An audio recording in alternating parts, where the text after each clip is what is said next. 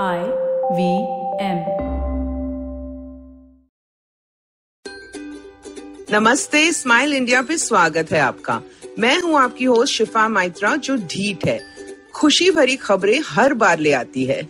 नहीं अच्छा लगता मुझे टेंशन लेना।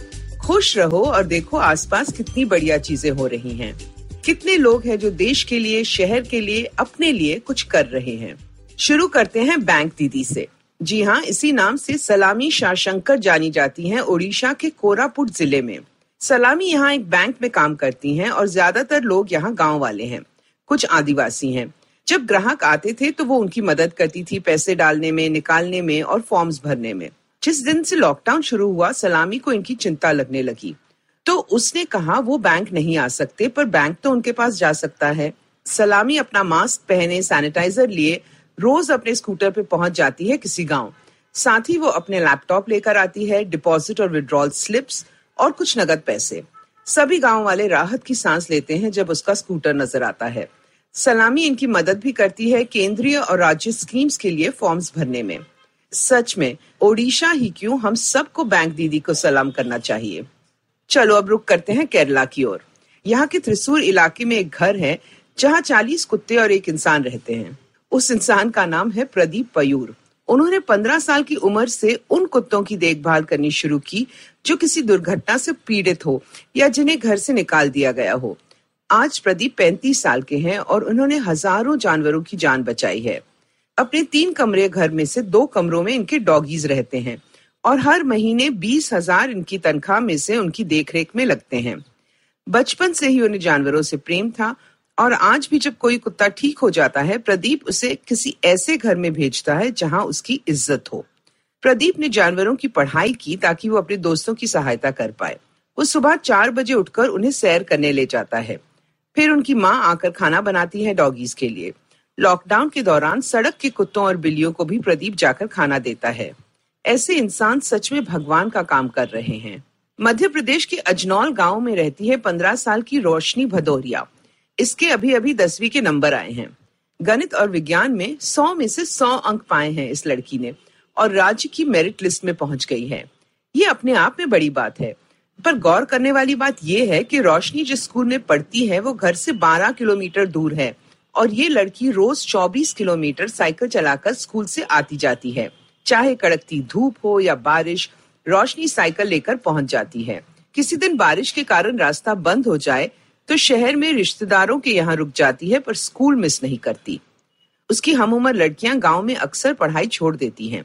रोशनी के अपने घर में खेती से पैसे कम आते हैं, पर रोशनी की लगन देख माँ बाप ने कभी उसे पढ़ने से नहीं रोका। रोशनी अब आगे पढ़कर आईएएस ऑफिसर बनना चाहती है। उम्मीद है रोशनी के सारे सपने पूरे होंगे और वो अपने गाँव में भी अच्छा स्कूल बना पाएगी। और अब ये मज़ेदार किस्सा सुनो मधुबनी बिहार से। यहाँ की लोक कला में श्रेष्ठ एक कलाकार है, जिसका नाम है रमन कुमार मिश्रा। ये अपनी परिवार की चौथी पीढ़ी है, जो मधुबनी पेंटिंग्स बनाती हैं। पर लॉकडाउन शुरू हुआ तो बाहर आना जाना बंद हो गया। सारा काम ठप हो गया। रमन ने घर बैठे बैठे कुछ तीन लेयर वाले मास्क बनाए और उन पर लोक शैली के कुछ चित्र बनाए। पर ग्राहक कहाँ से लाता? किसी जानकार ने कहा, तस्वीर खींचकर दिल्ली में लोगों को भेजो। ऐसी एक तस्वीर लेखिका अद्वैता काला के पास पहुँची। इतनी खूबसूरत मास्क और इतने कम दामों में। उसने रमन से बात की तो पता चला कि गाँव के डाकखाने से वो मास्क भेज सकता है और डिजिटल पेमेंट से लोगों से पैसे ले सकता है। तो राइटर ने उनके बारे में सोशल मीडिया पे लिखा और फ़ोन नंबर भी दे दिया। बस फिर क्या ऑर्डर्स आने शुरू हो गए और गाँव में जो भी कलाकार थे रमन के साथ जुड़ गए। फिल्मी सितारों ने भी मास्क ऑर्डर किए और फिर रमन का फ़ोन बजना बंद ही ना हो। एक दिन में 300 कॉल लेने के बाद रमन ने फ़ोन उठाना बंद किया। दस दिन बाद किसी का फ़ोन उठाया और समझाया कि मैं कलाकार हूँ, या तो मैं पेंटिंग कर सकता हूँ या फ़ोन पे बातें। अब जब ये ऑर्डर खत्म होंगे, मैं सबको फ़ोन करूँगा और नए ऑर्डर लूँगा। है ना कमाल की बात? लॉकडाउन में किसी को इतना काम मिल रहा है कि फ़ोन उठाने की फुर्सत नहीं। मैंने तो दस मास्क ऑर्डर कर लिए। आप भी कर लो।